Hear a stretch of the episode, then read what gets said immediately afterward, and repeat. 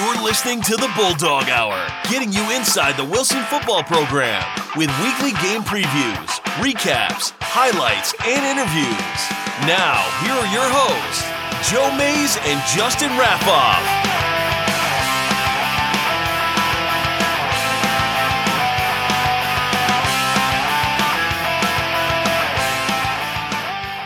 Well, good evening, everyone, and welcome to episode 3 7 of the Bulldog Hour. I'm one of your hosts, Joe Mays, and sitting next to me, my co host, Justin Raffoff. Yeah, it's uh, good to be back. Um, you know, we're well well past the halfway point of the season now, so plenty to talk about. Uh, and, and, you know, some some good games uh, over the last uh, few weeks and some big ones coming up thankfully in years past this actually was the halfway point of the season well, for the bulldogs. Yeah, i should have i should have been more clear. Regular season. Yeah right for, way past the halfway yeah i hope it's not the halfway point of this one either. Yeah that'd be great. Uh, you know we're into uh, week 14 things are going pretty good for the bulldogs. Yeah. But actually you know we're here tonight to talk about good things going for the bulldogs because now two straight shows where we are broadcasting without a loss. Yeah and it, I'll tell you what, it's a lot more fun and it's great to do interviews. And I think some of them are picking up on it that we only do the interviews after wins. So, yeah, I mean we've um, mentioned it, so they should know. But right. you know, they they kind of after they break their post game huddle and they see me standing on the field, they're all just like. All right, who's it gonna be? Who, who's up next? And it's usually two. We like to do them in pairs. I think they're more comfortable when someone else is speaking with them.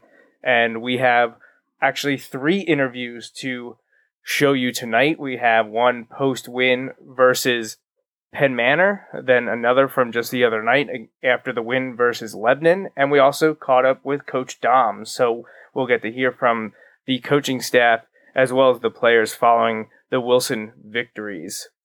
So we have a, another jam-packed show for you that we are getting together literally right up to the seconds before we started the broadcast tonight. Lots going on. Um, and maybe one of the biggest things to mention right now is well, two of the streaks are alive and well. The Bulldog victory over Lebanon on Friday night gave Wilson their fifth victory of the season, which guarantees the Bulldogs another year more of the long, long streak of a season without a losing record. So they're guaranteed no worse than a 5 and 5 record. Obviously, they hope and we hope and I'm sure they probably expect to win at least one more game of the final 3 that they have on the schedule, which two of which we'll be previewing at the end of this show. So, Wilson 5 and 2 chalk up another year with a non-losing record. Yeah, so which is just uh Another one of the incredible numbers. I know we talk about that kind of weekly. Um, just some of the crazy numbers that get thrown out. Um, that that's a big one. Um, so you know we we like to keep those going. You know we, have seen and you mentioned some some streaks and uh, I think some streaks and records will both uh, get some get some playtime tonight uh, on, on the show. Yeah. So that's the fifth. This is the fifty fourth straight season with at least a 500 or better record. We're up to 68 wins against LL League Section 1 opponents in a row. We haven't lost to an LL Section 1 opponent since. Well, we'll get to that in a little bit. Yeah, uh, I feel got, like that's going to come up a, a yeah, little bit. Just, yeah, because of what's coming here in the next week. That's definitely something that we're going to talk about.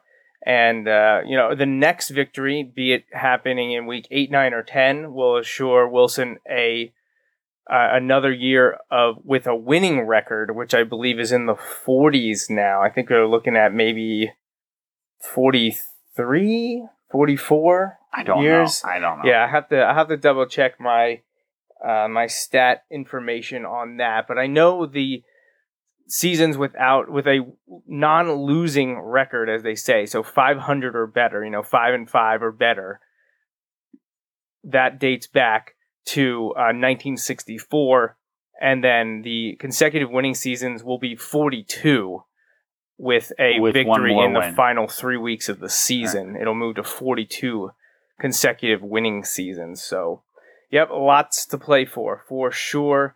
Um, but before we move into the highlights, recapping the wins, and looking forward to the next few weeks we have some housekeeping stuff that we want to take care of just to remind you what you can get from us, where you can find us, and to uh, thank a few people. So, if you want to follow and interact with us uh, during the week, especially on game nights or during the show, make sure you follow the, follow us and like us on Facebook at Bulldog Hour or Wilson Bulldogs Football, on Twitter at Bulldog Hour, at Wilson Bulldogs, at Coach Joe Mays, or at Mr. underscore Raffoff.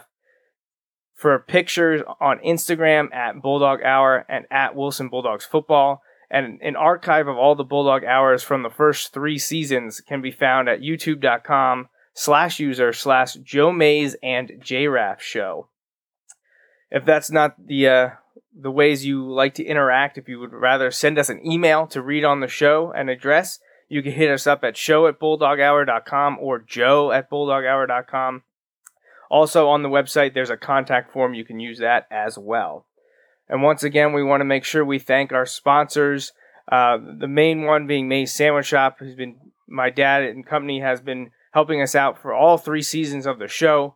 Um, we want to thank our anonymous supporter and all those supporters that have contributed in the past. And most recent, recently, we mentioned him last week, but we do want to extend our gratitude to Matt Cruz for contributing to the show. And if you're interested in supporting the show, make sure you check out all that information on bulldoghour.com. Our next live show will be after week nine, following the game at Hempfield, which it will be Sunday, October 29th, right here on Facebook at 8:30.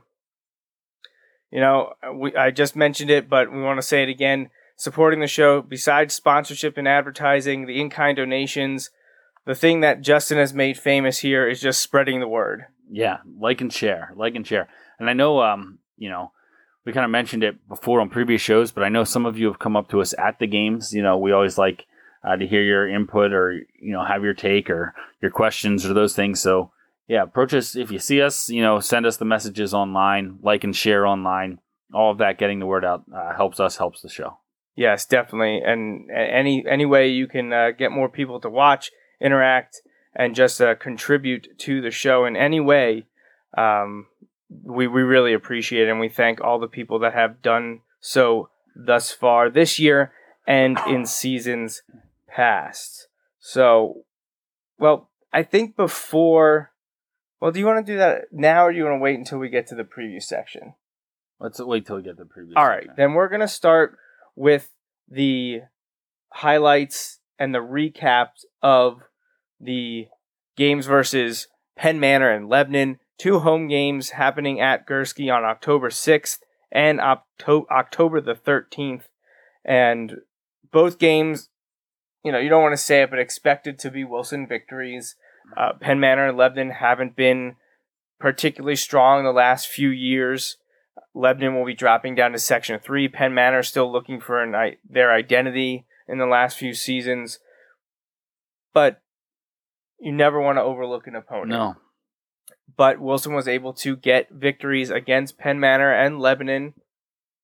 And uh, week six, they welcomed the Comets to Gursky, and they were able to take care of business. Things started a little bit iffy at the beginning. Just that opening uh, attempt at a drive with a snap going over uh, Uhrig's head, but they rebounded quickly, settled down. Uh, both games that we're going to be talking about, obviously very emotional. Yeah.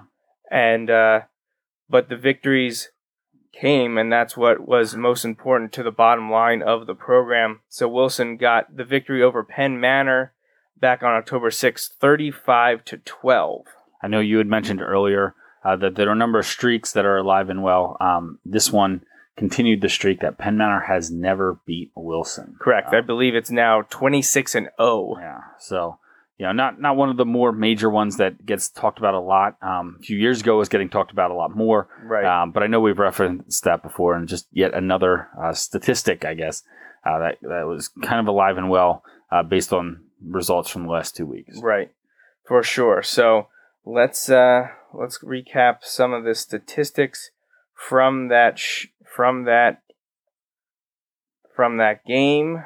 If I can find the right tab here. All right.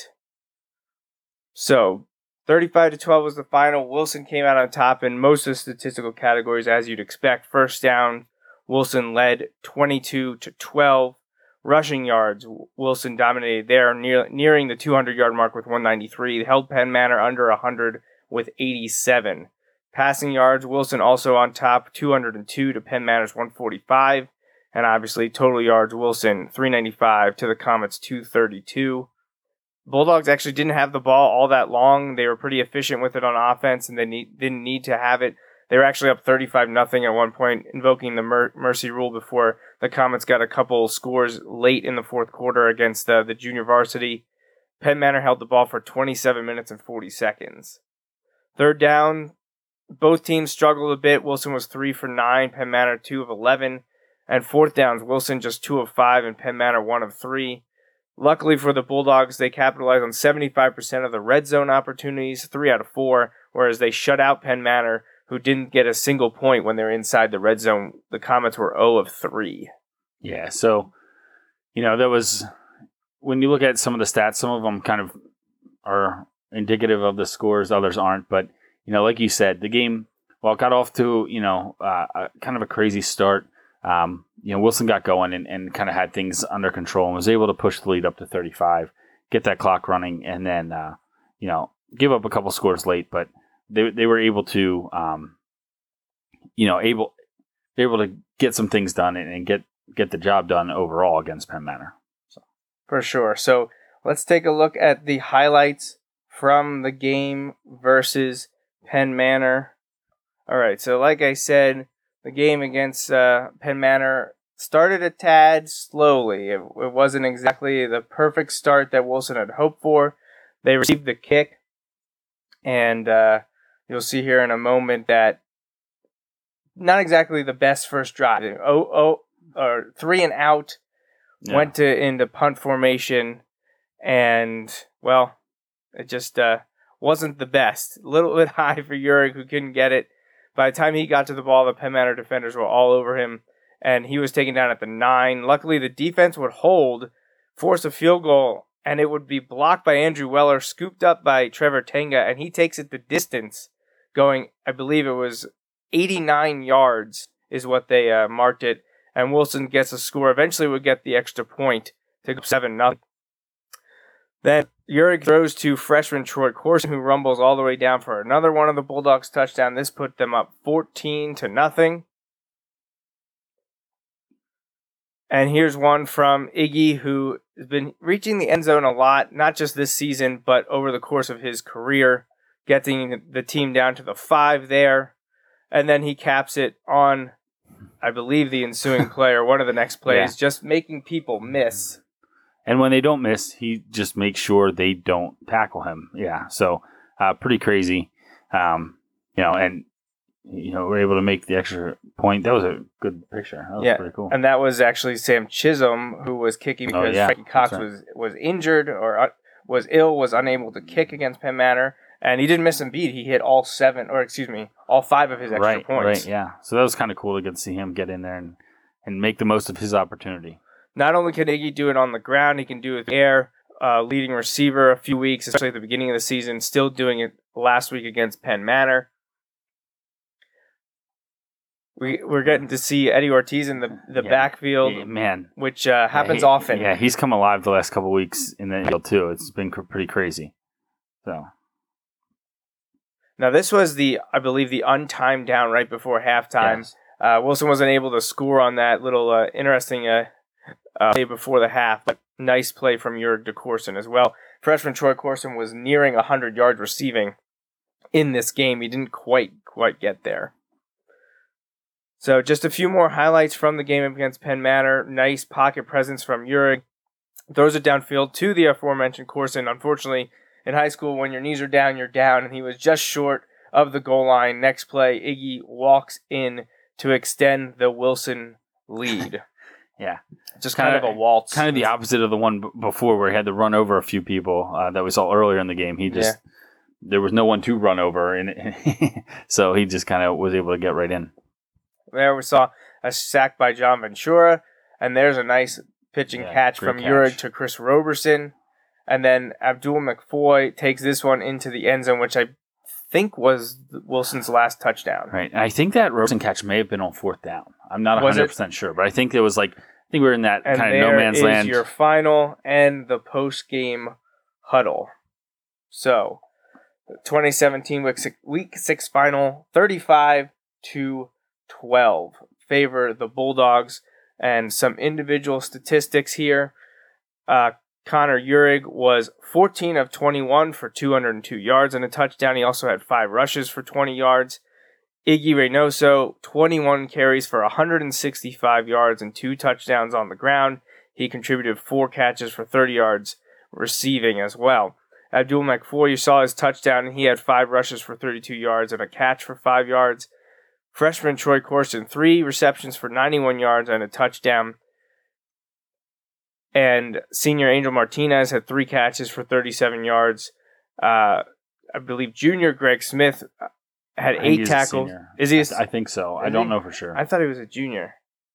Yeah, there's something for me to look up. And uh, he was filling in for Trevor Hatley, who did not play in the game against Penn Manor because of the uh, unfortunate circumstance surrounding uh, his mom, Amy Hatley, passing away uh, just a few hours beforehand and we'll talk a little bit more about that uh, and what the uh, the team and the community were able to do over the last week leading up to the Lebanon game, which Trevor did return for. Nick Johnson defensively had seven tackles and one tackle for loss against Penn Manor. Eddie Ortiz, two tackles, one of them for loss the sack you saw in the highlights. And then Chris Chris Price, uh, Quinn Sprout, and John Ventura each had a sack during the game as well. So pretty good all around effort. A couple hiccups here and there, but overall they got the job done. Yeah, and, all things considered, you know they were able to hit their stride, get get the job done. You know they were able to get Iggy running, and you know I think it was uh, Jeff Reinert a couple weeks ago posted like Iggy run, Iggy catch, Iggy score, something yeah. like that, and like basically as that, Iggy goes, Wilson goes, and you can't really argue against that. That's that's what it is right now, and if if Wilson gets Iggy going like they were able to each of these weeks, as we'll see then Wilson's generally going to have a good night. Yep, so, for sure. Yeah, as Iggy goes, Wilson goes. At least that's been the story pretty much all season. It, he's done it a little differently. He's been able to get it on the ground more recently. Not that he's not a threat in the air, but like early in the season, it was pretty much primarily through the air. Uh, whereas now he's kind of not that he's necessarily the, the dual threat. He was always the dual threat, but um, you know, I, th- I think they that passing game is developing, and uh, it's helping Iggy get things going on the ground. Yeah, for sure. And during that game, uh, it was announced that Connor Uhrig cup uh, record getting to 3,000 passing yards in his Wilson career, moving up the record books, I believe, into the top five in program history. And Iggy Reynoso going over 4,000 career rushing yards, which moved him into top five, maybe top four in Berks County history. Yeah. Adding more touchdowns as well, which moved him up the list into a spot that he would soon get even higher in the Lebanon game. So we actually caught up with the record setters and uh, the offensive leaders, Connor Uhrig and Iggy Reynoso, following the victory against Penn Manor. Wilson, you get now believe into the top five in career. What does it mean to you with uh, you know some big names in Wilson history? Same as what Iggy said. I'm just like, it, it's cool, but I'm focused on yeah, individual accolades are nice, but in the end, it's all about the W's and trophy case. So you know, now you're uh, in the middle of this two-game homestand. You got Lebanon coming in next week. Cedars uh, having a long off. So what do you think it's going to take you guys to go toe to toe with them next week? No. All right, it's an emotional game. What was it like playing uh, under these circumstances? You know, playing as a family, as a team. Like rather Ryder Hatley, what's happening? We just wanted to our hearts out for him. Is there an aspect of the game you're hoping to improve on in the second season and started here? Pass game, yeah. Seems like they're uh, uh, shuffling a lot of different wide receivers, a lot of different looks. Is it is it tough to get like a continuity down with specific guys? You're trying to rotate in so many different receivers. Yeah, we're getting the hang of it of like just knowing who's faster and who's not, how the routes are, but we're getting better. And how's it like for both of you playing with so many underclassmen in pretty specific or important positions along the offensive line, secondary receiver? Uh, you know, what have you guys been into with the young guys to, to get them ready to play on Friday night? Taking leadership and showing them how to do stuff. So, what are you guys looking forward to these last few weeks? Winning. That's a good answer. All right, well, I don't got much else for you guys. Thanks you for joining us. Congratulations on the win, and hopefully we'll talk to you again in the next few weeks. Thank you. All right, so hopefully you were able to hear that. I don't know, we were having some issues here at the beginning, so hopefully you got the gist of the interview after the win versus Penn Manor with uh, Iggy and Connor. If not, I apologize for that. But, uh, you know, not a lot to say, and uh, I struggled with uh, coming up with uh, some great questions, but they're pretty much uh, concise and to the point, um, saying some of the teams just they, they can't hang and they just want to win. Right. They basically kind of said essentially what what we say from a different perspective. Like you know, they know what the expectation is going into that game against Penn Manor.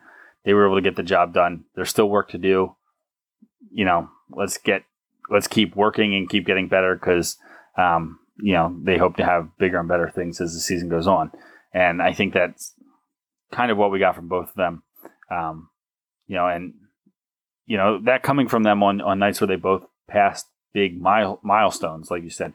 But uh, you know, as you as you kind of mentioned earlier in the show, there there was a lot going on for a lot of the players and the coaches and the fans and everyone kind of involved. Uh, a week and a half ago now, um, so you know, I, I think there was some some kind of relief to, to get done, um, you know, with the game and, and be done and, and move on to other other things that are, um, you know, important in a whole different way.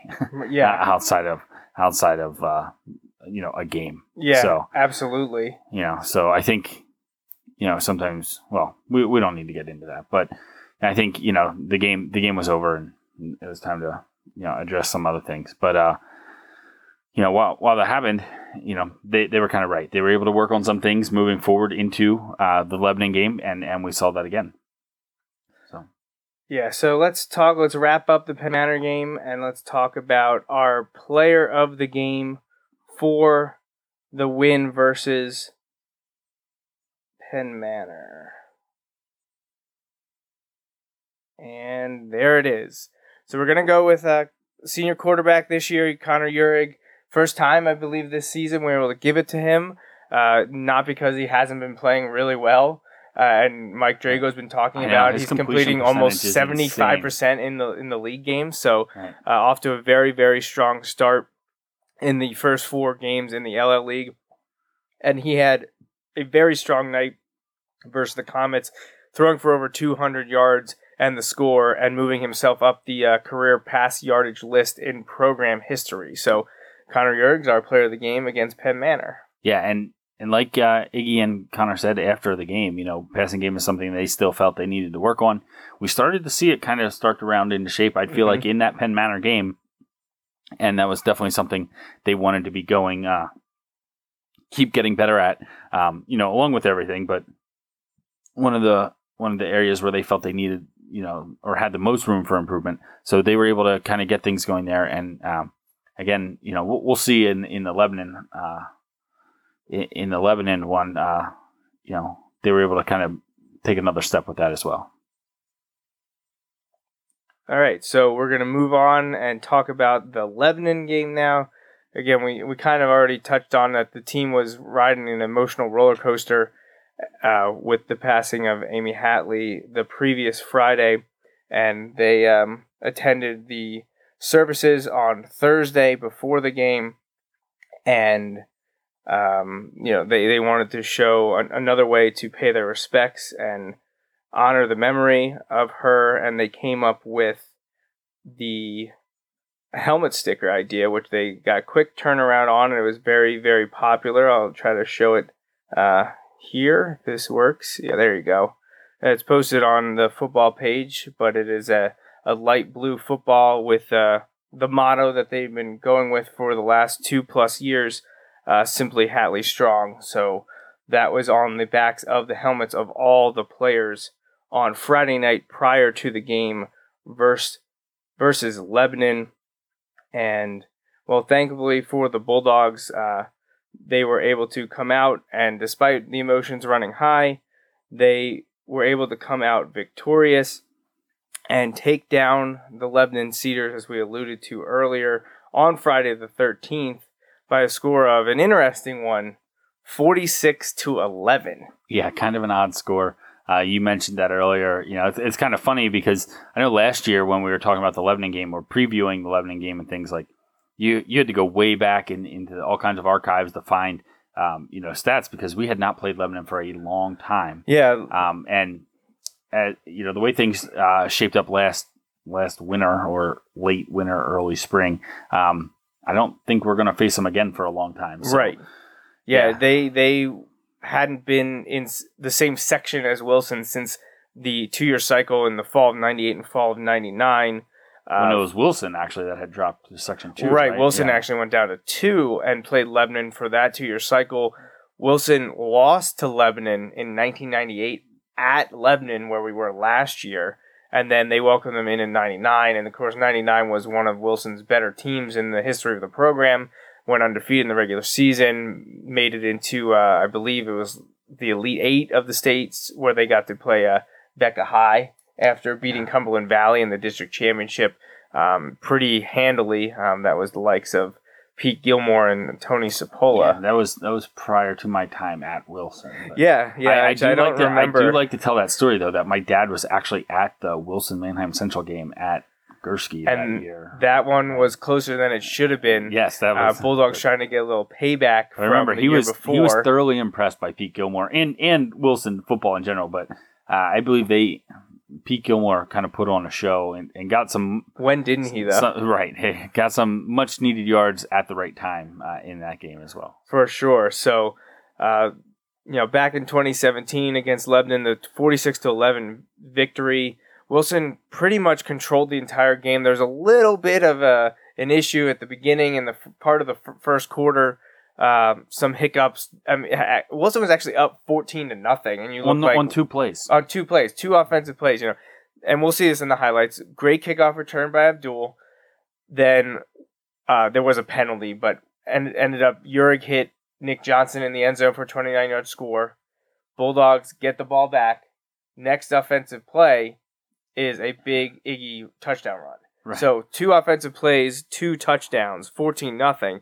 Uh, then things just got a little slippery. Their quarterback as a key salesman is a, an electric junior. He keeps plays alive with his feet and his arm, yeah. and he was in every to, facet of the game. yeah. It was unbelievable. He was able to move. The team. We saw it down. last year. We oh, knew yeah. it was coming, yep. and it was still unbelievable. Moved the team down. Now they got held. They kick a field goal, but on the next next kickoff, it bounces off of a player's helmet. Mm-hmm. They recover. They advance and eventually score Maybe I mean, it's hard to tell okay, in the video. I, I, don't know if you could tell from the press box when I was down no, on the field. I, I could like, not tell from how are the refs calling right. this a touchdown. I couldn't see anything that was definitive to say he went in, but they gave him the benefit of the doubt.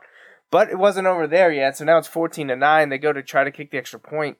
Low snap somehow eventually ends up in the ha- hands of salesman, probably the last guy you want to have the ball, right. and he does his magic and lofts it in the end zone, and they get the two point conversion. And so you know it's 14-11. Right. So with a few minutes left in the first quarter, it's 14-11, and people are like, "Oh, here we go." They came out, you know, that they had that that high energy.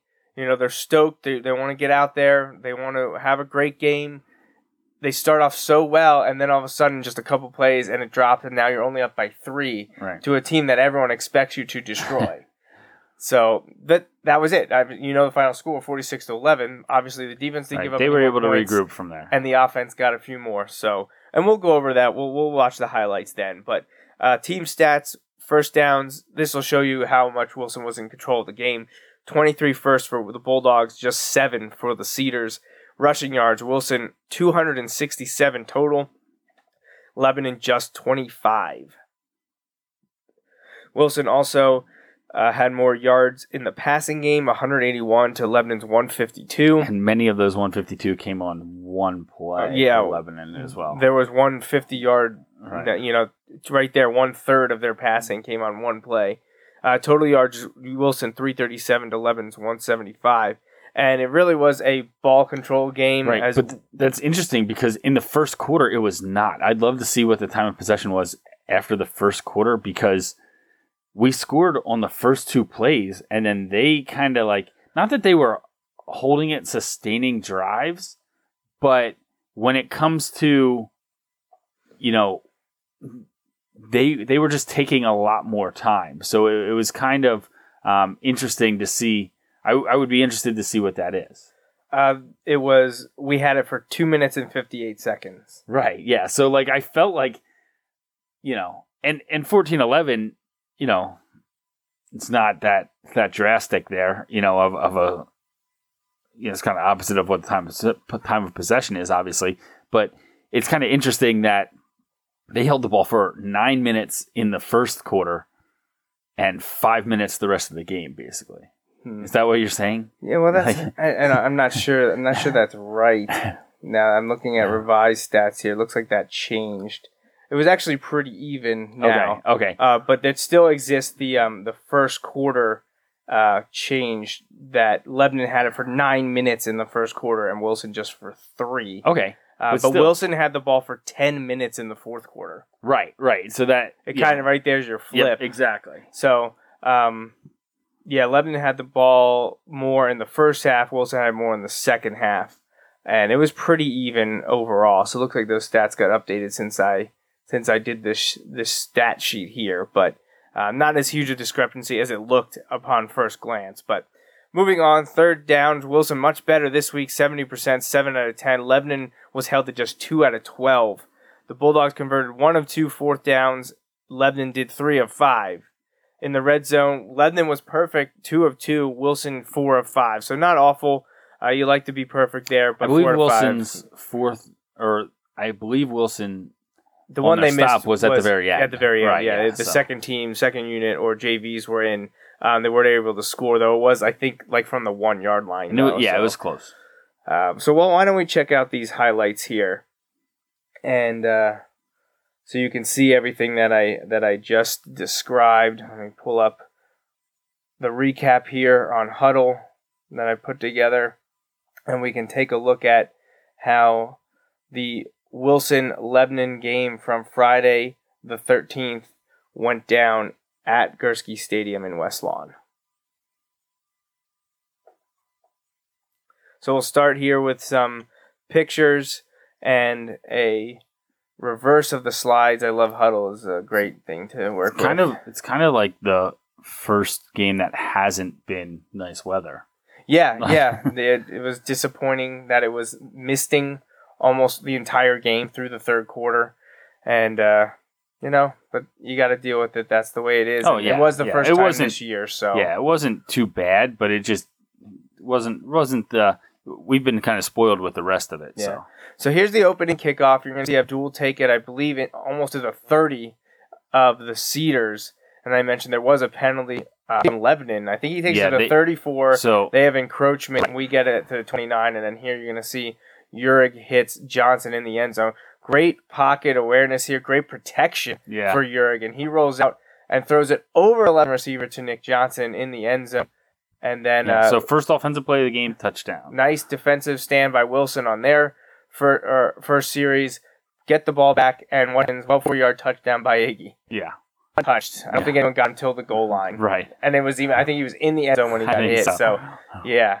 Um, you're gonna see this a lot. We talked about it a little bit. Well, here's the big pass that sets up their score, uh, their field goal, I should say. And the communication in the secondary gets them down inside the Wilson 20, but they do not score. They get the field goal here. Excuse me, they do not score a touchdown. They which is a nice goal. kick. You know? It was a very nice kick. Yeah.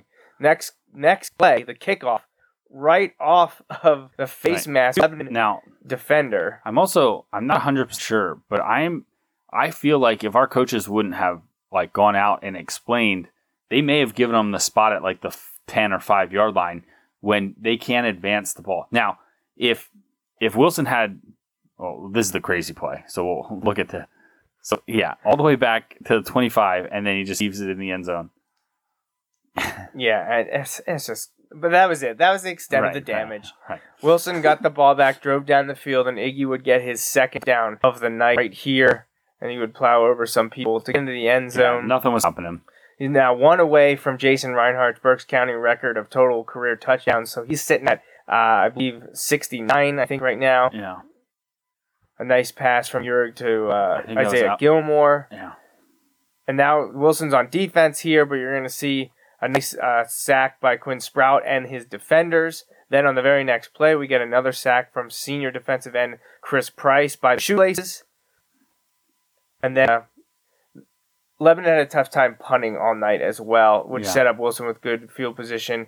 And this is the one. This is this is the yeah. He takes care of so many ball, or so many defenders on this play to get into the end zone for his Berks County career tying touchdown run. right. Seventy, correct? I believe that was yeah. 70, yes. And uh, here, right before him, you're going to see Salesman lob it to Andrew Weller. And if you recall, Andrew Weller does not play for the Cedars. Uh, so Wilson goes into halftime, able to get a field goal from Frankie Cox. And I believe they were 30 to 11 at think so. halftime.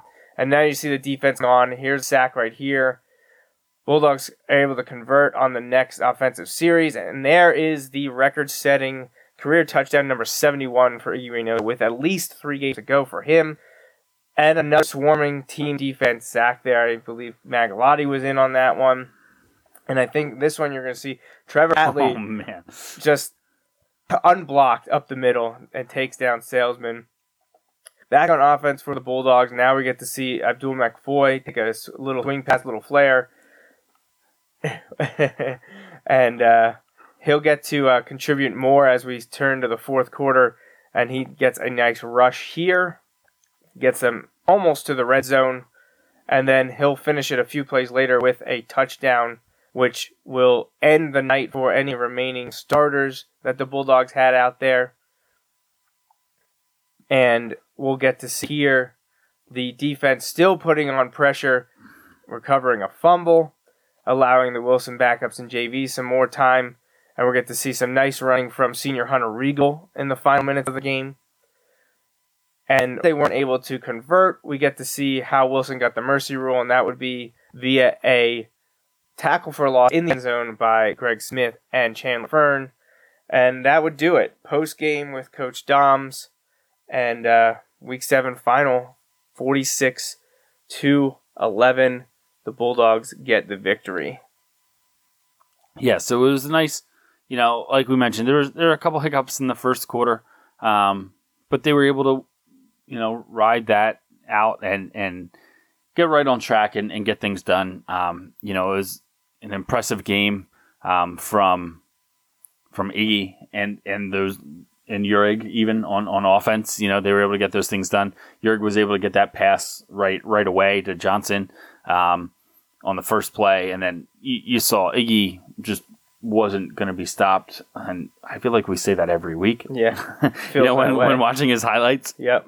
it's unbelievable. You just watch him like he has one of those runs like he did against Lebanon there, where like maybe four, five, six guys had a shot, and he just wasn't going down. Um, Right. So, you know, more of like what we said before. As Iggy goes, uh, this team goes, and that you know, and that's not a knock on the team. That's just that's more. I'm making that more of more as a statement about like Iggy just is good enough that he has that kind of influence on on this team's success. For sure. So um, we uh, we actually I had a video after the game to uh, hear Coach Doms address the team after the tumultuous week that had happened, uh, and it was uh, emotional as you would expect. And uh, well, he had uh, something special to do uh, when all was said and done.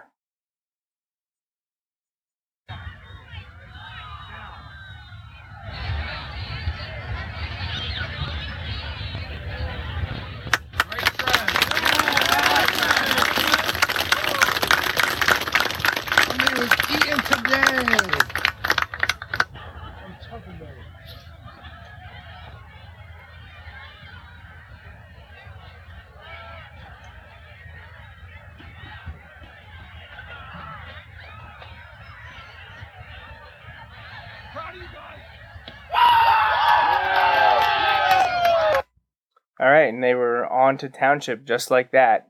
Lebanon's over. Time to move on. So we'll be doing that momentarily. Just a few more things to touch up with Lebanon. And uh, we do have two interviews here. We'll make sure that we got the audio hopefully fixed here. We were able to catch up with, I believe, people we haven't talked to yet in uh, I don't think so. and two players, and then Coach Dom. We haven't heard from Coach Dom since the beginning of the season when we are doing our previews. So we will do these interviews here back to back. First up, we get to talk to uh, junior tight end and inside linebacker Nick Johnson and senior offensive lineman and defensive lineman Nick Drake.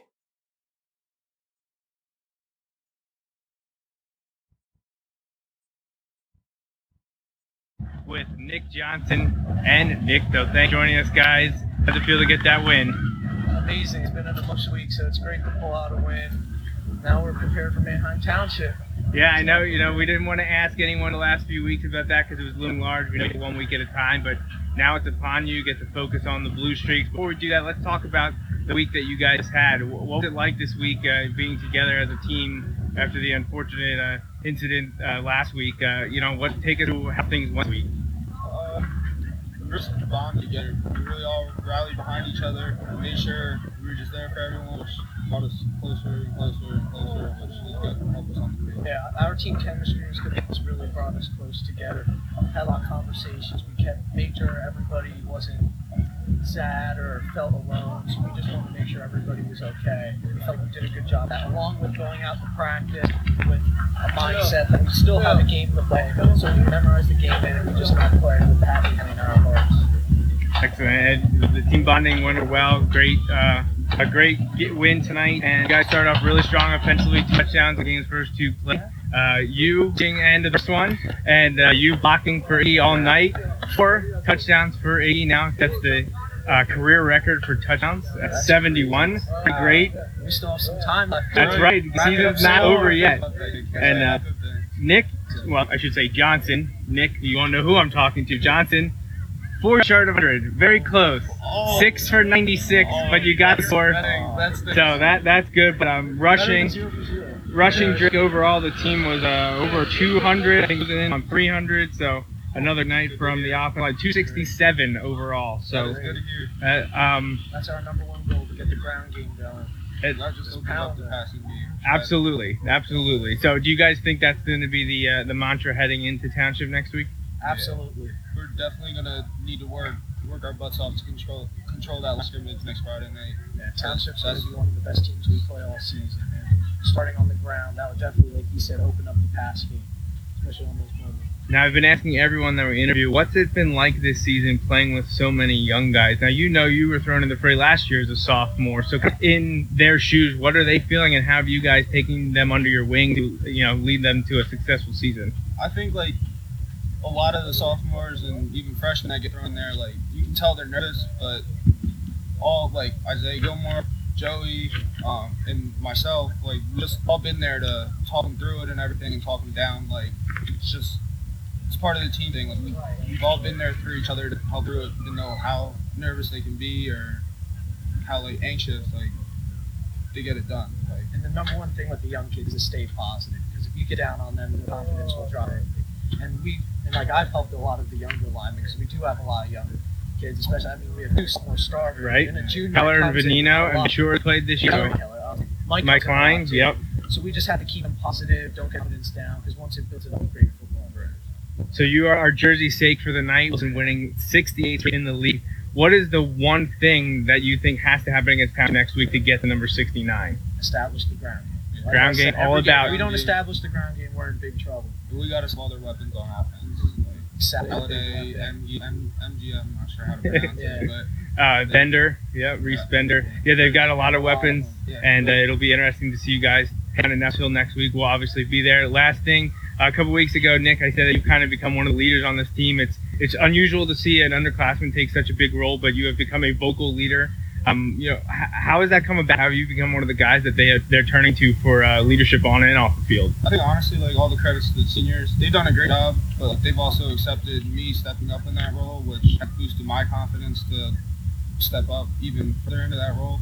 So And it's he leads by example as well. His work ethic's amazing in the weight room. He re- takes days off on the field. He's always hitting hard, going 100% play. So a lot of the younger and even older kids look up to. him. All right. Well, I don't want to hold you guys up anymore. Thanks for joining us here. Congrats on the win, and we'll look forward to seeing you at Township next Friday. Thank you. All right, so it was nice to talk to uh, two new interviewees for the Bulldog Hour, at least uh, post game this season.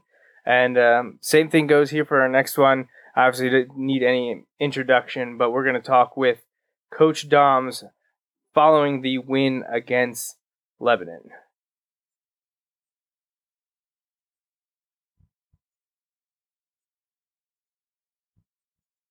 For Lebanon, our coach uh, now at the point in the season everyone's been talking about for a long time, behind Township.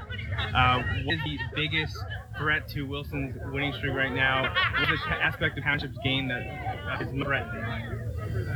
They have a balanced team. Uh, they've got a great quarterback. They go- They got a really stud linebacker. Some good others. I mean, uh, they're seniors. They're very experienced. Uh, they're going to take it to Penn. So we're going to see if we're going to have a push. It's going to happen. What have you seen the improvement are that you can say we're definitely than one? Uh, we're mistakes. We're doing things. They better defense. Better still. You know, uh, you know, right now they play our eighth or nine, eighth or nine varsity, but they got Preston in the service. Um, good enough. Is this one of, if not the youngest team that you've had as a group starter? You had for us is un- really under fight. Yeah. Us just it's very dumb because when the chips are down, they're going to be when it's like two years of school, some bowl or maybe even some well, guy got one season up, and you know, they're running a lot of mistakes. I hope they aren't going to be made, but you know they just got to keep getting better. And now that we're uh, we're able to talk about the team focus, has- what what went over with your team over the last week? Did that refocus look ahead? Uh, How they- the emotion with that, you know, was really hard. Like on a roller, you know, getting them to, you know, focus on this game, which I think they did really love. Um, I don't anybody would think of it now. Uh, I've been thinking, man, I'm going to try you know, game plan execute it. Now tonight with this eighth straight win in the league, obviously going for 69 next week, but also we're able to skip the non-season. Uh, we also saw a few records broken over the last couple weeks, and say about you to get to 71 career touchdowns instead of Johnny Mark. I'd like to coach him. He's, he's not physical with the game. Uh, you know, he's a little bit. He was playing, but who knows what he could be doing? You know, he's doing that. You know, when you have training, um, he's he's you know he's through the earth now. And also still some things. Hopefully, you know, starts, and that'll open up our passing game, and hopefully end up get another view. The team seems to be getting to full health. Most of the back. Matt Fry was out tonight, but to see the uh, uh, Gilmore last week now, it wasn't mean some of those guys, albeit a classman of secondary. Uh, it's just tonight we we were playing there, and guys weren't even you know you know get more flexible, do a lot more things to start getting healthy. All right, well, I think that's all we got for you. So good luck next week at Manheim Township, and I'm sure we'll catch up with you again in two weeks. No, I was- All right, so we got to hear from Coach Doms following Wilson's victory. All right, so we got to hear from Coach Doms following the Wilson victory over the Cedars on Friday the 13th, 46 to 11. And uh, well, we just got a, a few things here left to wrap up the week seven. Um, some individual statistics for you. And uh, we'll start with the quarterback, Connor Uhrig, 15 of 19. Again, there, another very efficient night for him, 181 yards and a touchdown. Iggy, 19 rushes for 161 yards and four touchdowns. Abdul McFoy, six rushes for 47 yards and a touchdown, two receptions for 24 yards. Nick Johnson, so close as you heard in the interview to getting to 100 yards receiving. He had six for 96 and the score to open the game. Hunter Regal, 10 rushes for 29 yards. Freshman Troy Corson, five tackles from a safety spot.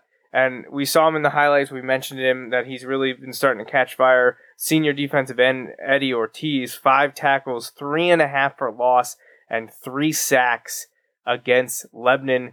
And he, I believe, will be approaching single season and career marks. Not saying he's going to be in first place when all is said and done, which I But he's believe belongs the list. to Austin Rosa from just a few years ago I don't know.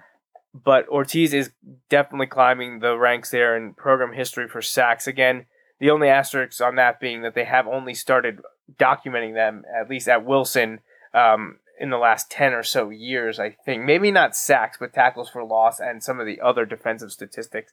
I'll have to check the Tradition Club stats book, and maybe I can update you on that on the next show uh, where Eddie is in terms of season sacks and career sacks. So we had a discussion again about player of the game. It's always tough to choose because usually week in week out, both Uhrig and Reynoso can be the player of the game. yeah. And we we've tried to, you know, share the love. We've given it to Nick Johnson now twice. He could have had it tonight, honestly.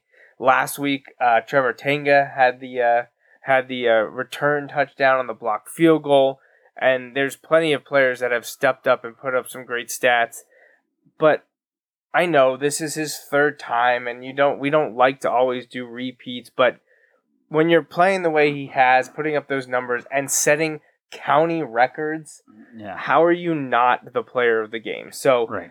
for the third time this year, senior running back Iggy Reynoso is our player of the game for Lebanon. Again, I just mentioned it, but he had 19 rushes for 161 yards and four touchdowns. Those four touchdowns put him at number one in career touchdowns scored in Berks County, and he's still got at least three games to go. Yeah. So, know, I th- feel like the picture you have up, uh, for those of you that can see it, you know, where he's dragging pretty much the Lebanon defense, you know, through to a touchdown.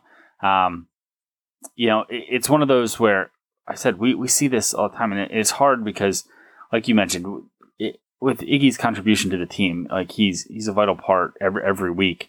Um, but you you know, this isn't this is as much a uh, a single game as just what his contribution over time has been as well. Um, it's, it's been pretty amazing. Um, you know, I, I was talking to you before the show today, you know, watching some NFL games. Um, my son, every time somebody ran the ball, he would yell Iggy Reynoso. Um, you know, so I think it's pretty clear who my son's favorite is. You know, um, that puts Iggy in pretty high regard because the only other person he says like that by name is Saquon Barkley. Barkley. Yeah, when he he just likes to run from one side of the room to the other, dive and yells Saquon touchdown.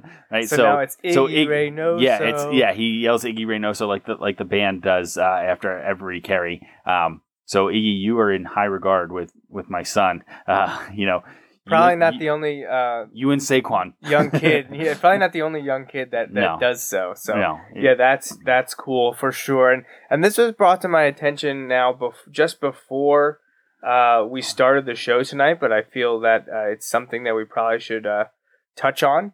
Um, Justin actually sent it to me, and just a couple hours ago, it was posted uh, that the Wilson Education Foundation had their back to school bash fundraiser, and they were able to award the first ever Wilson Legacy Award, and it just so happens to go to one Mr. Doug Doms. So Yeah. you may have heard of him.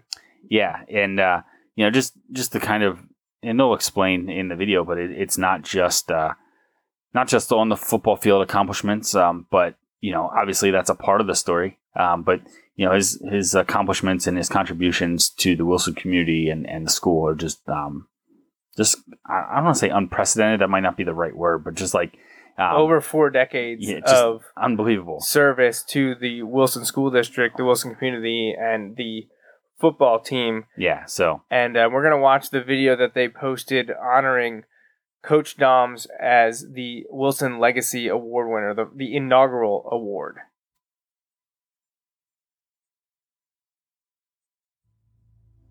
Doug Doms has impacted the Wilson community for more than 42 years as a teacher, coach, and community leader. Doug believes every day is a new adventure and that the kids are the reason he's here. On Doug's downtime, he reaches out to the youth in our community with his team to teach flag football, instilling love for the game into some of Wilson's youngest. Doug leads a trip to Jamaica every year that leaves his students' lives changed forever. Doug's commitment to excellence, both on and off the field, has left a legacy that will last a lifetime. He's been a great leader, a great mentor. Um, you know, all, all the nuances of how to be an exceptional leader. he sets an example. He's just really good at coaching. Like he tells you what you have to do, and like all just he's really good at explaining things. It's really easy for kids to comprehend and like understand what he's trying to get across. I've learned I've learned a lot of things, what to, what right things to do and wrong things to do. and with him, I've learned primarily the right things. Like I said, he always gets the uh, the best all the players uh, every day, uh, cracking jokes with us, and he knows what he has to do to push the team.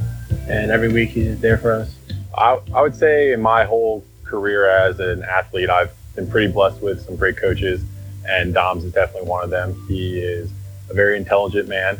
Um, you definitely learn that from any experience you've had or conversation you've had with him. And not only is he teaching you the rules in the game of football, but he also teaches you how to apply them to your everyday life. It gives the Wilson community great pride to present the Legacy Award to Doug Doms. Over the years, he's impacted thousands in the Wilson community and beyond by helping them become not just better students or better athletes, but better people. To quote Doug, my success is the student's success. Congratulations, Doug Doms, this year's recipient of the Wilson Legacy Award.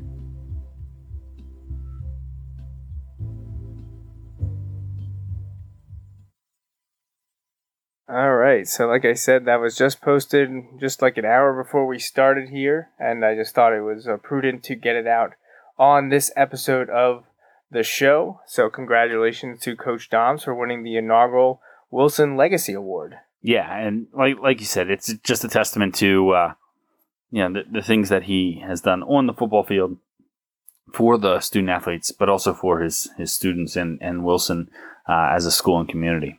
So. All right, we're going to move on now and do the previews for weeks eight and nine. And obviously, we talked about it a lot at the intro, and then obviously in the after the Lebanon game, this came to mind. But week eight has been the showdown that everyone's been excited for and anxious for, and that is Manheim Township.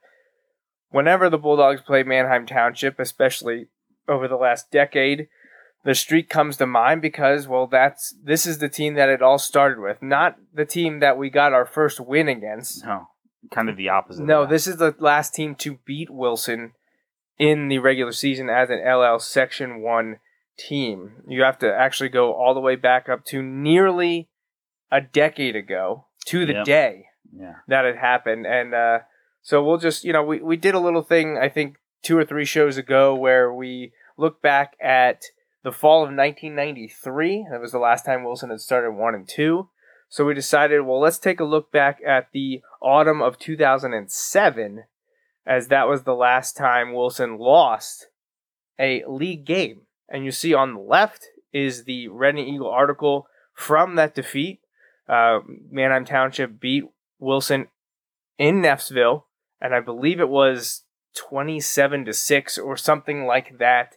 Uh, it was very close at halftime. Wilson may have actually led at halftime, Yeah. like seven to six or something like that. They lost twenty six to seven or twenty seven to six, uh, but they weren't able to get anything going. Again, this was a 2017 that actually finished seven and three and then went two and one in the playoffs, very close to making the district championship game, albeit that which we've discussed multiple times that questionable call against Harrisburg in the uh, district final four. And uh, you'll notice that who the president was on this. Well, since the last Wilson loss, we've had a president for a full two terms. I know. Like when when I was going through this and we talked about it, I was like, how crazy it to think that well, one in '93, the last time Wilson was off to a one and two start, Bill Clinton had just become president, like within the last year, and now the last time Wilson lost, George W. Bush was president, meaning Wilson didn't lose a single league game while Barack Obama was president. That's a full two-term presidency. Yeah, I and I know we threw some of these out there too. Like, I I didn't live in the area, Right. Well, literally at, in the area at the time. I was living in Puerto Rico at the time. Um, Yeah, you Were, I was living uh, on the Coast Guard base in Puerto Rico, um, as I- teaching down there. As I point out here, you weren't a teacher at Wilson Yeah. at- when this happened. I lived in Indiana when this happened. I was not up to speed with Wilson football at the time, and um, something that maybe is a little bit more important to us. But the Phillies were not World Series champions that's right. when this all went down. It was a year away from happening. So, kind of, uh, yeah, I mean, that kind of puts some things in per- to perspective. It's not as big of a shock, maybe, as the 1993 one was Right. when you're right, talking multiple decades. But here we are, almost a full decade later. And um, although my favorite part of this, and it comes up every year in the preseason. And this is from one of our buddies, one of our uh, contributors, and one of our um, uh, donators uh, from Eastern PA football, Andy Herr. Every year, when it comes time for Scholastic football to start, he likes to remind everyone that the last time Wilson lost a league game, the seniors were in so and so grade. And I believe this year he was telling everyone, well, the current Wilson football seniors were in second grade the last time the Bulldogs lost a league game. And that led me to say, hey, why don't we take a look at what some of the high school seniors looked like the last time Wilson lost a league game? So, um, through my contacts, I was able to get some of the mighty might pictures of a few of the Wilson seniors. So here you can see Peter Schuckman, Hunter Regal, Trevor Hatley, and Nick Drake.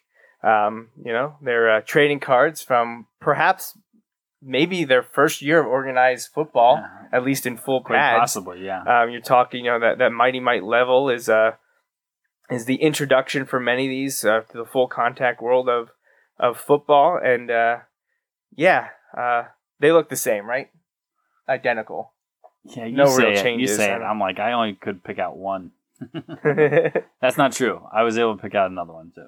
Well, we're not done there. No, it's just not just those four. We also have, yes, the quarterback Connor Uhrig here as well, unable to cram them all together, so he gets his own. But you know, some you just treat the quarterbacks differently. Yeah, that's right. Right. That's right. so, yeah, uh, interesting to look back on what the seniors looked like ten years ago in the fall of 2007, and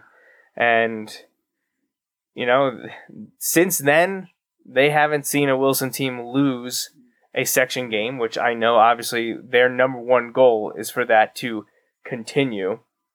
And uh, a couple more provided to me from uh, practices and the games, and you can see some of the players suiting up. And uh, the old Van Reed stomping grounds there behind uh, the high school and what was Central, where they don't even practice anymore. Now they're over with us at West. Again, So- schools that I don't think West didn't exist at that time. Right, you're right, you're right. West did not exist in 2007. West opened its doors in 2010 when Wilson moved to the middle school system. And while this this goes back uh, just seven years, not a full 10, I did think it was cool when these pictures were provided to me of the current seniors and, and some juniors as well uh, on a in a backyard on a playset with members of the 2010 football team. You'll see Zach Zweizig and Tyler Beck in these pictures, and among them, um, Nick Drake is in here. Uh, Trevor Hatley's in here. I there perhaps may even be some of the sophomores. I think Gibbles might be in here. Um, I see a Raider. I see Shuckman. So yeah, you can uh, point out a bunch of the Foxes. I believe are also in these pictures. Uh, so it's a good time looking back on you know seven to ten years ago what these uh, current Wilson football players uh, were doing as uh, little league players. So I thank all the uh, the the parents for providing these to me. It is it will be a shock to some of the players when I start sending these out on the Instagram. Um, I fully intend to do that, and I'm I'm very Do excited it. for the responses. Yes, exactly. because I'm sure it'll be great. So, yeah, that about does it for that. And um, you know, this Friday, October twentieth, Wilson's traveling to Neffsville to take on the Blue Streaks. Not a lot to say that hasn't already been said by all the other media out there, but Manheim Township's good. You know, they they tripped up once, I believe, in was that week three, I think it was. Yeah. Yeah, they they they fell to Governor Mifflin. Uh, a little bit uncharacteristic. Uh, Mifflin was coming off a bad loss to Cocalico. They rebounded rebounded in a big way. I think I think Township was missing some guys that that night as well. Um, but yeah, since then, and even before then, uh, they've they've been rolling. Um, you know, so yeah, yeah. I mean, there isn't much. I mean, get they're going to be ready to go. MG You know, Saladay Bender. You heard mentioned during the show. Uh, big linemen, offense and defense. They're going to be ready to to, uh, to take care of business. They thought they had us last year, Yep. and Wilson was able to to get it out the seventeen to ten victory over the Blue Streaks. Uh, during week eight in 2016. They, they thought they had us, but they had, like Coach told us after the game, Coach Tom said to us, we have to go there next year and they have everyone back. Yep. So and that, that's pretty much how it how it shapes up for uh, Friday night. So you know Wilson has their work cut out for him, but uh, again we we've seen this, you know, not this, but we- we've seen uh, you know similar situations where you know, teams teams have lined up, and you know you're you're getting a great shot. You know you're getting everybody's best shot every week, I should say. Um, and we know Township's best shot is going to be really good. That, that that's kind of the key. Uh, but you know Wilson we mentioned early in the season, you know, got off to not not necessarily the the fast start that everybody wanted, and but they've been able to work on some things and get some things going, and you know now it's time to keep getting better this week. Uh, Coach Tom said it in the interview. Uh, you know, it's no secret. We we've talked about it as Iggy goes, this team goes. Um, you know, they knowing that everyone knows it. They know it. We know it. We have to be able to Iggy. We have to be able to get Iggy successful in this game, regardless of the fact that they know that's our goal. You know, like for sure. And and does that not sound like? I know we, things have changed over time in terms of the Wilson offense, but basically, like you know, it's essentially Wilson's going to run the ball. You, everyone knows they're going to run the ball. Can Wilson run the ball is going to is going to dictate this game. You know, and it, it's going to be interesting. So, you know, we'll, we'll have to wait and see. But I, I think the guys are are going to be up for the challenge, and uh, you know, I, I'm I'm hopeful for this week. This is the 46th all time meeting between the schools. Wilson holds the edge, leading 35 wins, 9 losses, and 1 tie. The last game, last Wilson win, like I mentioned last year, 17 to 10 on October 21st at Gursky. And as already been stated, last Manheim Township win was 26 to 7 on October 26, 2007 at Manheim Township. The Blue Streak stand at 6 and 1 overall beating Central Dauphin in week one and Southwestern in week two before they lost to Governor Mifflin in week three. And since then, they've rolled out four straight victories over Hempfield, Conestoga Valley, McCaskey, and recently Warwick. They host us this week before heading to Lebanon in week nine and closing the season at home versus Penn Manor in week 10. So I. Yeah, I don't it- think there's much else to say about no, every, every, well, you know, we don't really have to preview this one as much, but I mean, everybody knows. Everybody knows this is the big game that everybody's had circled on their calendar, like you said, since that game ended last year. you know, Wilson knows what's coming, and and Township wants another shot. And you know what? If you want to, if Wilson wants to be the best, You gotta beat the you, best. You got to fend off, fend off all those all those shots, right? I, I think of you know we don't really bring up boxing analogies all that often, but you know that guy who's the number one guy, he's got those title fights all the time, right? And so, hey, we've been that number one guy for a long time. We've won a lot of title fights. It's time to win another one, right? That's basically basically what this week comes down to. So, um, you know what? I, they know what the what they need to do. Need to go out and execute. So, um, I'm confident that our guys are going to rise to the challenge. Following the game against Manheim Township in Week 8, Wilson will head to Hempfield in Week 9 on Friday, October 27th to take on the Black Knights. Hempfield, uh, pretty strong, uh, maybe stronger than other than people thought to start the year. Uh, they were inconsistent to start, two and two. They opened with a win over Dallastown, 38 to 14. They lost at Exeter, 27 to 20 before beating Central York 24 to 21 and then falling to Manheim Township 56 to nothing. I believe the Black Knights were down as many as 6 starters for that game. I'm not sure if it was injury or suspension. I believe it was um, though health more health related than it was for disciplinary reasons. But uh, they they got beat up by Township pretty good, 56 to nothing. But since then, they've been able to rattle off three victories to get to five and two, identical to Wilson. right? Including putting beating Warwick at Warwick and then putting up 52 points against McCaskey. Right. So, So they have the playmakers. Right, they've got things going. They uh, they're no slouch offensively. They have a, a solid solid team this year. Uh, better perhaps better than what we saw last year at Wilson. This is the 35th all-time meeting between the teams with Wilson leading 24 to 10. Last year the Bulldogs beat the Black Knights 38 to 7 on October 28th at Gursky. And last time Hempfield won was uh, b- even before Township beat us in 07. Hempfield last beat us in 2005 56 to 28. And at that point, Coach Doms was assistant coach Doms. Yeah. So uh, Doug has not lost to Hempfield as head coach. Right. So five and two, no slouch, back to back games on the road to attempt to continue the league streak and look for a tenth straight unbeaten championship. They'll need to do that by beating Township and Hempfield in their own stadiums. Yeah, and uh, you know, the the work's cut out for them the next two weeks. But you know, it's it's no surprise to anyone. Um, you know, like I said, we've you've seen us sitting there all year. We're glad we haven't had the hiccups, you know, before it. Um, and you know what? They they know the job, and they're gonna they're gonna rise to the occasion. Um, you know, it's you know, I, I hope we have lots of interviews on our next show in two weeks. Absolutely. because interviews means wins. Yeah. if this show runs long like it is tonight, it's because we had a lot of people to talk to, a lot of things to address, and that's always good for the program. Before we get out of here, just some milestones to touch on. Coach Jeremy Palm, the quarterback coach, offense coordinator, earned his win 150 versus Penn Manor, so congratulations to him. He's obviously up to 151 now. And the win versus Lebanon was Coach Doms' 134th as head coach. He needs just 18 more to pass John Gursky's record of 151. He's also just two wins away from 400 with the program. He racked up 264 as an assistant and now the 134 as head coach. So, uh, you know, if all goes as we hope, that will happen this season. Yeah, hopefully we'll be able to talk about it on the next show, right?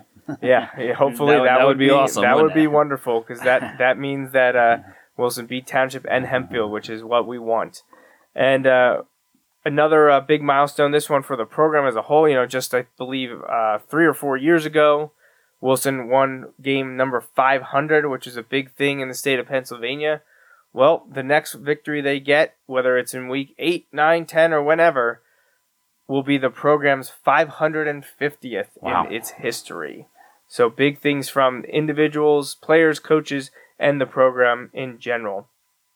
I do want to mention that this Thursday, be sure to follow EasternPAFootball.com, Bruce Badgley and Andy Herr on Twitter. I will be a guest once again on Fresh Set of Downs live from PJ Whelihan's on Thursday evening at Hmm. 6:30 to talk about I, I wonder what they want to talk about this week. to talk about week 8 in Pennsylvania Scholastic football in the District 3 They area. just brought it up every time we've talked to them this year, right? so yeah, I'm sure they're gonna want to talk about the Wilson Manheim Township game, and I will indulge them as far as I can. But uh, I do not pick the Wilson game ever. Um, I, I think I did go on the record for the Mifflin game, but I'm not gonna pick Mifflin. well, they kind Like, of put you on the spot. yeah, and I'm not gonna pick Mifflin, and that's not gonna happen. It's always I'm always gonna pick Right, yeah, what do they so- think's gonna happen? Well, don't don't even ask me because I'm picking Wilson. It doesn't matter. I could I could just talk about you know they, they I- could be playing the, the Dolphins. I'll huh? give as much coach speak as I can Thursday night and just say, you know, how good Manheim Township is, but in the end, I'm still picking Wilson. Right. Like, I'm not picking against the Bulldogs. No way. So I, I do want to make sure that you guys know about the fresh set of downs from Eastern PA football, and uh, Bruce and Andy do a great job. So uh, if you want to hear more from me, tune in on, I believe they do it through Periscope, Periscope on Twitter on the official Eastern PA football uh, account. Uh, again, like Wilson Bulldogs and the Bulldog Hour fan pages on Facebook. Follow us on Twitter and Instagram. During the games, we got updates with photos, uh, post game interviews we do, and all those great things. And once again, thank you to all our sponsors and contributors uh, Andy, Matt, um, our anonymous donor, and uh, my dad and May's Sandwich Shop for all that they have done these first few years of the show. Anything to add from you? No, I just uh, you know it, we we preached a lot of things early in the season, you know, and uh, I think I think they're they're starting to check those boxes, and uh, you know it's time to put it all together now. You know, we, we've reached that point. Um, it was week eight, right? I guess Week eight, yeah. So week eight, time to put it together. So uh, you know th- these are the exciting ones. So you know, good luck, and uh, we'll we'll be there. Uh, you know, kind of doing our I don't want to say jobs, but doing doing our thing, not jobs related to like team performance or anything like that. But uh, we'll be there to kind of watch it unfold and uh, hopefully get some interviews after the game. Yeah, we'll have the Township game covered, the Hempfield game covered, and we'll be back here two weeks from tonight to break it all down and recap the final game of the regular season. And hopefully, we'll also have a look ahead towards the District 3 6A playoffs. We were going to go over power ratings tonight, but obviously it's this early. Like even the next show, Well, it's and, still a week and before. as, as our uh, buddy Mike Drago put, they're probably not accurate because people don't have. I think only one school hadn't updated last I checked. Um, but Someone did bring up a good point to him this week that is it distorted because some schools don't enter their out of state games? Like McDevitt played a New York team, so their games are going to be different. they also don't not count, though. Yeah, they also they, Right. they literally don't count in the power rating. That's what I mean. So like when you see like, oh, this team has only entered Oh, six okay, games this week, like yeah. So, um, but anyway, that's not really the case for. Uh, yeah, because the for six A, the don't one think that that's really hadn't the, entered. The only one that hadn't entered as of this afternoon when I looked was York County Technology School or something Yeah, like yeah. that, which I I don't even know who they play. So it surprised me that they're a six A. Well, see, so they probably have to count because they draw from all the districts of York County, Mm. so they probably have to count every kid. I got you. Because that's basically like BCTC here. Mm. Like that, so they have one.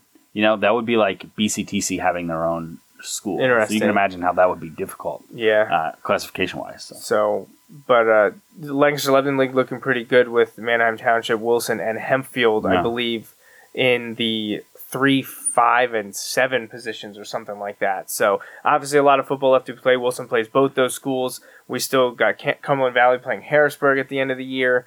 Uh, I'm not sure uh, Cumberland Valley has played CD East yet. So, I think CD CD East usually play late in the year. Don't They they already played CD Oh, East, beat 'em. Oh, that's Yeah. right. That's right. Yeah. So just crazy that that man, Mid-Penn. ti- we we've talked about, it, every time. episode. It's crazy, man. It's crazy. So, um, so we'll see what happens. But I think that's all for us on episode three seven. We'll be back two weeks from tonight for episode three eight. So we hope you enjoyed this episode of the Bulldog Hour for Justin Raffoff and the Wilson Football Program.